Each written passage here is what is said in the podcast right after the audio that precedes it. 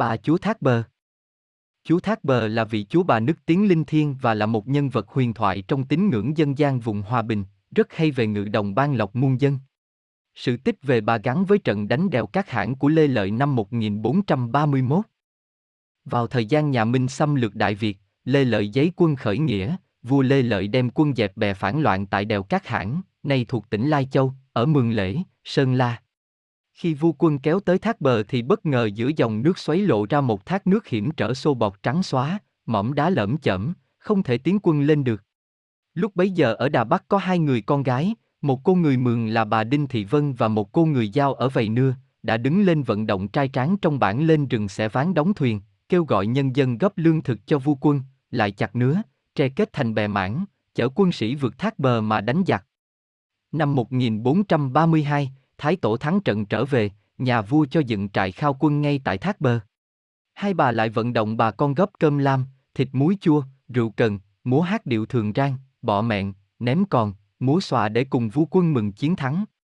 Để ghi công, hai bà được triều đình giao cai quản vùng đất người Mường ở Hòa Bình. Tại đây, bà giúp nhân dân ổn định cuộc sống, dạy mọi người lên rẫy làm nương, xuống sông đà thả lưới bát cá, khi thanh nhàn, bà lại một mình chèo thuyền độc mộc dọc theo sông đà du ngoạn thắng cảnh.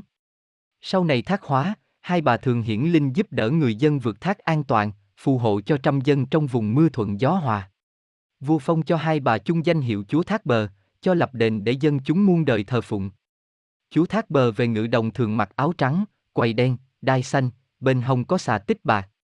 Chúa về khai quân rồi một tay cầm chèo, một tay cầm mồi, bẻ lái dạo chơi trên sông đà. Cung văn có đoạn. Thường vượt suối băng đèo hái thuốc. Luyện một bầu tiên dược hồi sinh. Nức danh chầu thác hòa bình.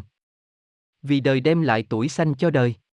Bà chúa Thác Bờ được thờ ở rất nhiều nơi nhưng nổi tiếng nhất vẫn là đền chúa Thác Bờ tại xã Thung Nai, huyện Cao Phong và đền chúa Thác Bờ tại xã Vầy Nưa, huyện Đà Bắc. Trước đây, tại xã Hào Tráng, huyện Đà Bắc có một ngôi miếu và một ngôi đền đều thờ chúa Thác Bờ. Miếu và đền đều có thủ nhang riêng.